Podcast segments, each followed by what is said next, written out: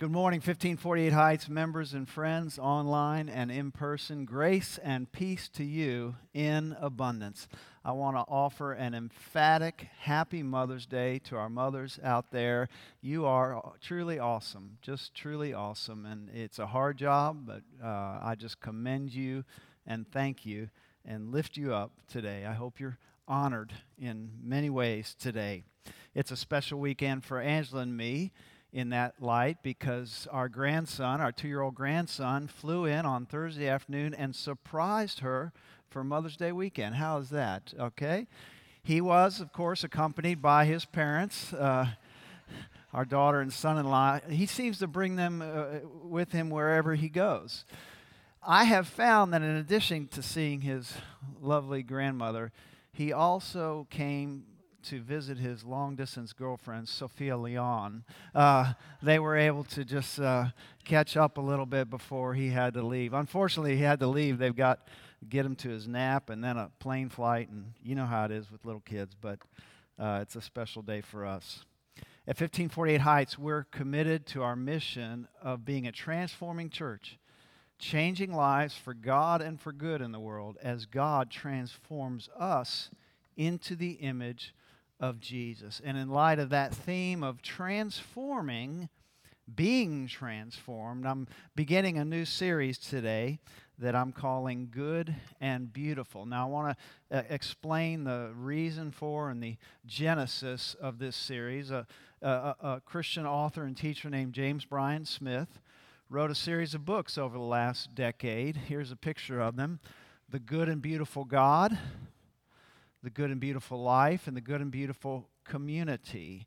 each trying to set forth a healthy and biblical understanding of God and of the Christian life and of the church in light of so many sort of negative or toxic narratives about those. And it was interesting because he was having a coffee with a friend, and you know, and, the friend said, "You're not finished." He said, "You're kidding." You know, I've talked about the beautiful, good and beautiful God, life, community, and the friend said, "Do you know how many false self narratives are out there, how many toxic self narratives are out there, you need to write a book called The Good and Beautiful You. And so here's a picture. That's what this uh, i'm going to do this series based on this book but obviously drawing in a lot of uh, other biblical material and my own experiences and such but uh, i will tell you i wouldn't have preached this series 30 years ago because I thought it would be selfish and self absorbed to focus on the good and beautiful you. You know, the object should be God and Jesus and the mission in the world and all. But what if you uh, have an idea of who you are as a person that is not lending itself to that, that is not tapping into the essence of who we are as God imaged people created in the image of God? Uh, good and beautiful in that, well, you're going to be hindered. And so we're going to do some foundational work in this series. And every ser- uh, message in the series will have a, a, a false narrative and then a true narrative. That'll be the structure. And I want to invite you, this sounds grandiose, but if you're going to miss a Sunday, listen to the podcast. Listen to the podcast. Uh, these will be consecutive messages. We have a great podcast. Uh, you can access it. Uh, I don't know wherever you get podcasts. 1540 Heights, but Apple Podcasts. There's our podcast uh, curator there. Uh, but but it's important to hear these um, as we build this foundation. And so what we're going to do today is we're going to look at the the false narrative of who we are and then the true narrative, and then talk about three things that are important to know about our soul. Our soul.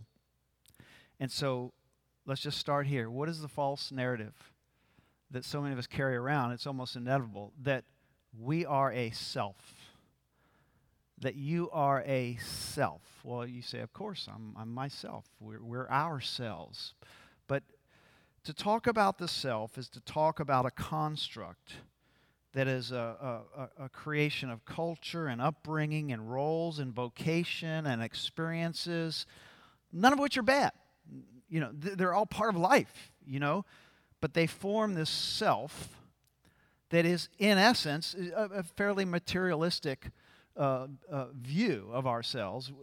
it, it, it is independent of anything that would be spiritually going on. It tends to be isolated, it tends to focus on survival, it tends, tends towards self reliance, tends toward looking good for others, seeking the, the, the admiration and pleasure of others. The self is who we are without a soul. That's a good way to think of it. The self is who we are without a soul. As Smith says in his book, the self is too small to bear the weight of who we are. You see? You see? And so that the, the false narrative is that I am simply my experiences, my knowledge, my accomplishments, my failures, my relationships, everything else, and that is it. Here's an analogy I want you to keep with you in this series. Picture a swimming pool, you know, maybe a, one of those big community pools or something. There's a shallow end and there's a deep end. And the shallow end is where there's the most noise right? Because all the kids are playing there. That's where all the activity is. The deep end is where uh, fewer people go, but that is where the stiller, deeper waters are. That's the soul. Uh, you have the shallow water self, not bad, just shallow water, and then the deep water.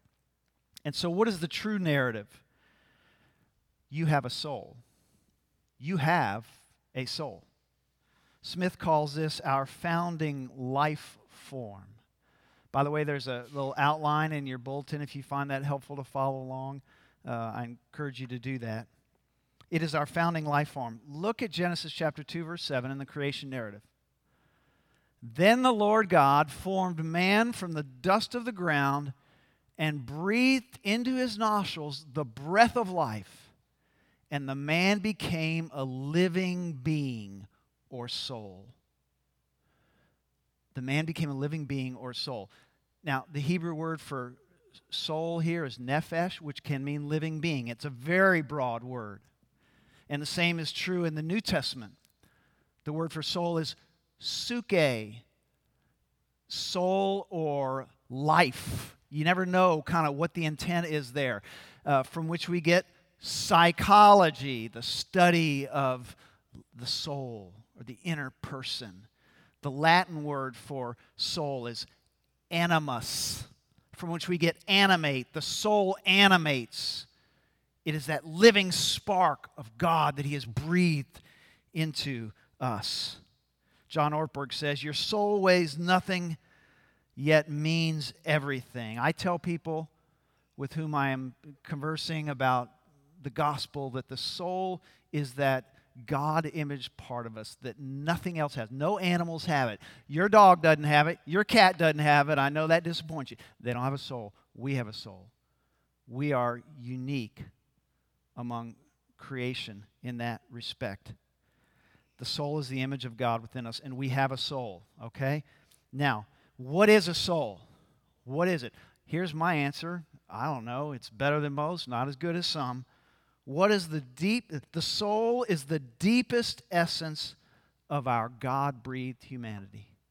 It is the deepest essence of our God breathed humanity. Some of, some of us who have been around the Church of Christ long enough remember a, a phrase soul winning. Remember soul winning?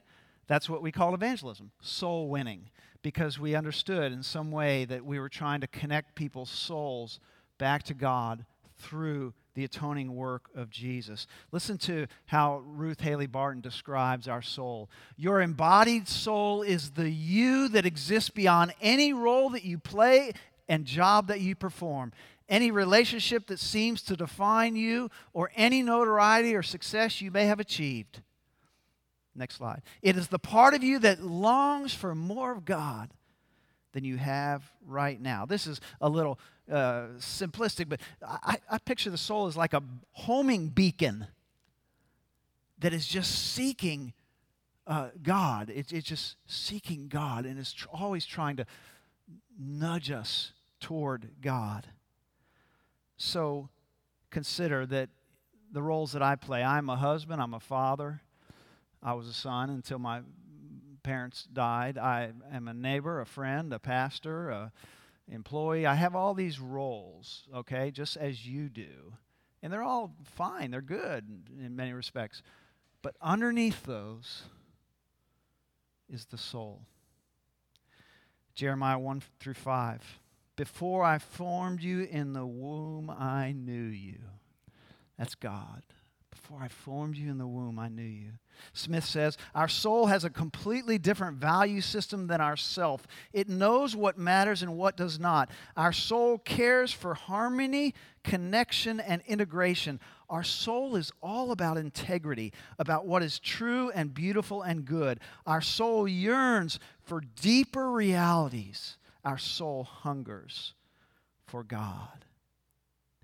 The young professional small group on Wednesday nights is reading through a book by Tim Keller, who's been a pastor in Manhattan for 40 years.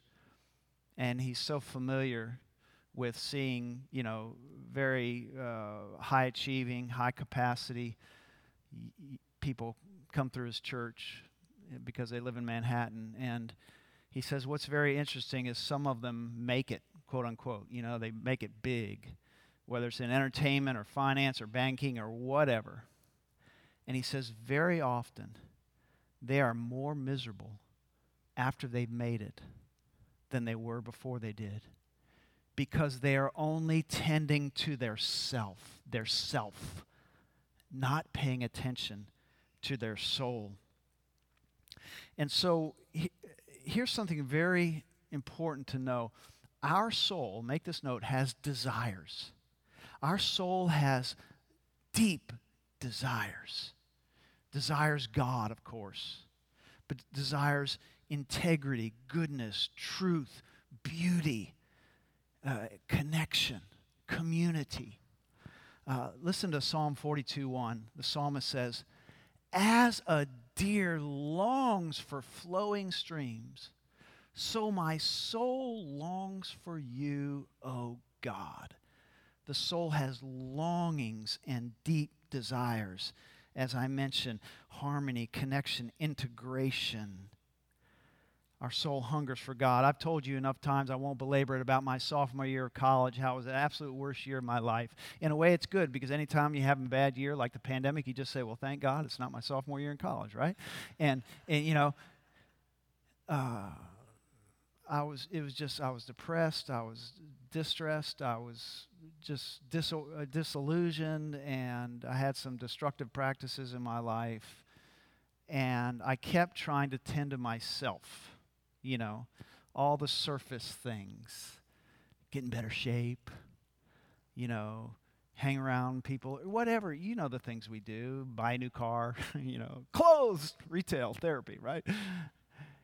And and I remember so distinctly, I wasn't a Christian yet. A guy across the hall from me, I, I could tell went to church. I asked him if I could borrow his Bible, and I just carried the Bible around with me. I never read it, like some of you, but you know, uh, but I carried it around with me.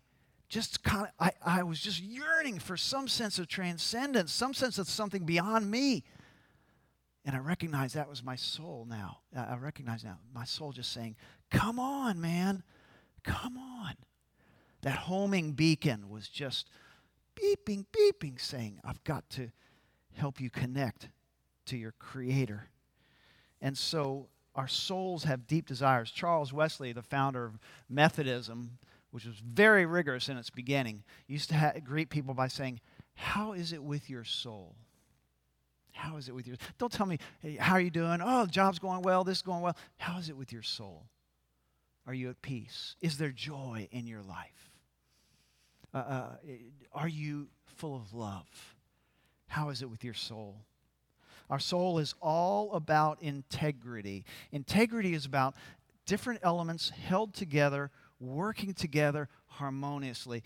And, and the opposite of integrity, think of integration is disintegration, P- being apart, scattered, not working together. And so our soul has a deep desire for integrity, integration. And, and, a, and, a, and a sign that we are not tending to our soul is the disintegration in our lives. And I was completely disintegrated that year at college. Smith outlines some things that our soul desires It, it, it, desires to see our bodies as sacred. We're going to talk next week about how in the world do we view our bodies as God's good and beautiful creation. Our soul longs to be wanted, to be welcomed, to be loved without condition, to be intimately connected with God, to be forgiven forever, to be alive and empowered to adventure, to be holy and virtuous, to own our stories, to have a life of purpose, and to live forever and be with God. So, just as our soul has deep desires, our soul has deep dislikes. Deep dislikes. Consider this maybe aversions those from which the soul, our soul shrinks and recoils. Read Psalm 43, verse 5 with me. Should be up there. Why are you cast down, O my soul? And why are you disquieted within me? Isn't that amazing? The psalmist is kind of speaking to his soul. Why are you cast down? Why are you disquieted? This the Hebrew word for cast down means to be in despair, depressed, dejected. Disquieted means distur- disturbed, upset, groaning in turmoil. Why are you just so unsettled, soul?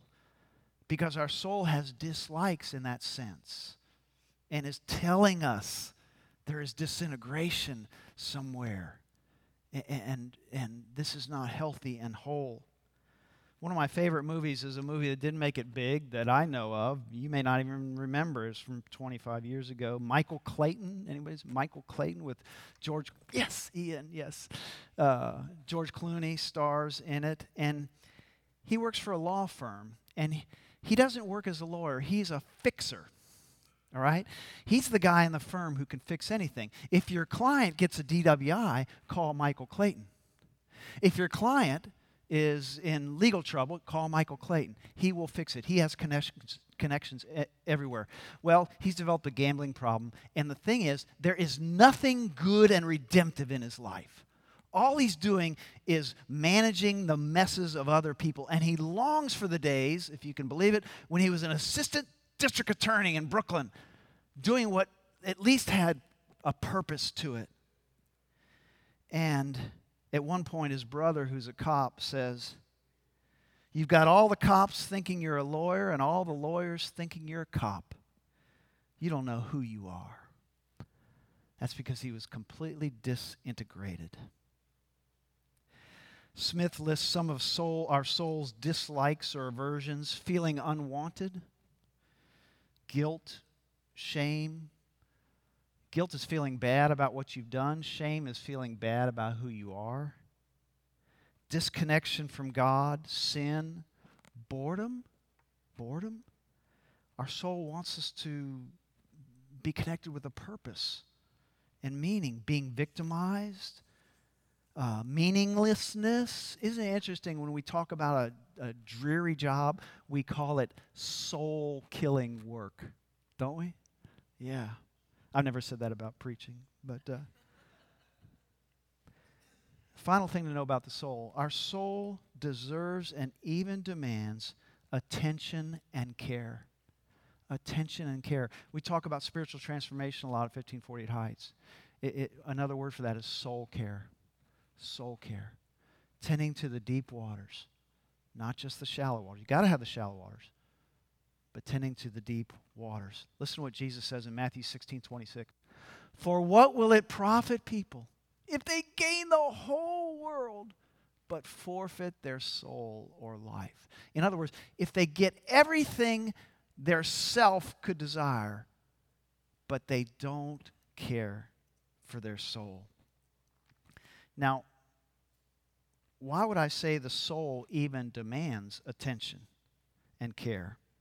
I think when we get to a place of enough disintegration, our soul begins making demands, trying to rescue us, trying to reconnect us. One of my favorite books in the last 10 years is uh, by a man named Ian Cron, who's really well known for his work with the Enneagram. And he wrote a memoir called My Father, the, uh, Jesus, My Father, the CIA, and Me, about growing up with an alcoholic father who was in the CIA, had a front job, but he was in the CIA. And the sad fact was his father just wasn't interested in him. And he longed to have the love and care of his father. His father just wasn't interested in him. And so he tried being the bad boy, getting in trouble, trying to get his dad's attention. He tried being the good boy, doing everything right, trying to get his father's attention. Nothing worked. And he got into his 20s, went to college, and, and uh, became a youth minister. And he developed a huge drinking problem. He talks about a dream he had at one point. He was married in his mid 20s. And he dreamed that he was hosting a, he and his wife were hosting a di- dinner party. And he says, a noise louder than AC/DC doing a sound check began in my dream. He says, guests began to gawk at the shaking linoleum floor. Ian, what's in your basement? I don't have a basement. At this point, AC/DC began playing Highway to Hell. Cracks began to appear in the plaster walls. Ian, can't you hear that in your basement? A guest begins to open the door to the basement. Cron leaps in front of the guest, puts his uh, trying to hold that door closed. I'm going to preach the rest of the sermon from here. And, and, and he woke up. And he was in the living room. And he was sobbing. And his wife said, You have to see someone. And he went to a therapist, and the therapist convinced him to stop drinking. And when things cleared up a little, he said, What is happening to me? And the therapist slash spiritual director said, You're waking up. See, what was in the basement was all that pain and hurt uh, related to his dad. I don't even have a basement. And the soul was telling him, we, there's disintegration here. Let's, let's try to make that whole somehow. And so our th- soul, I think, will warn us in a good way. Will begin demanding care uh, when, when our life becomes too much about self or too disintegrated. We so often try to fix only ourselves. And the, the answer is in the deeper waters. We so often pursue pleasures, mistaking them for joy.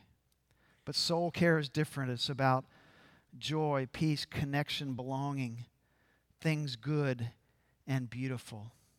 Friends, our souls are the deepest essence of who we are in our God breathed humanity. God created you, He knows you, He loves you, and that image of Godness, that soul within you, is longing for more of God and more integrity, integration in our lives. And when we live with awareness of our soul and care for our souls and tend to our souls, we experience the deep connection which we are created by God to enjoy with Him through His Son, Jesus. John Ortberg says, and I'll close here, read it with me. Your soul's infinite capacity to desire is the mirror image of God's infinite capacity to give. The unlimited need of your soul matches the unlimited grace of God. I'm going to pray for us, and then Ann and I are going to be up front. And I'm just going to invite anyone who would like to just come forward, and, and I'm going to anoint you with oil and pronounce a blessing on you from Numbers 6 called the Aaronic blessing. The Lord bless you and keep you. The Lord make his face shine upon you, etc. And, and just as a way to sort of consecrate you, if you say, I, I want to I want to live more in touch with my soul. I want to connect more with God. And Ann will pray over you. I'll, I'll pronounce a blessing over you. We just want to invite you, if you have any interest in that, to, to come forward when we sing. Let's pray first.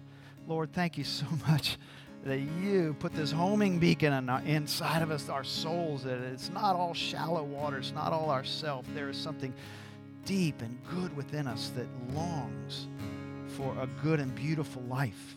And we want that, Lord. We want that in you and through you and for you. Uh, thank you that we have hope in that sense, Lord. In the name of Jesus Christ our Lord, we pray. Amen.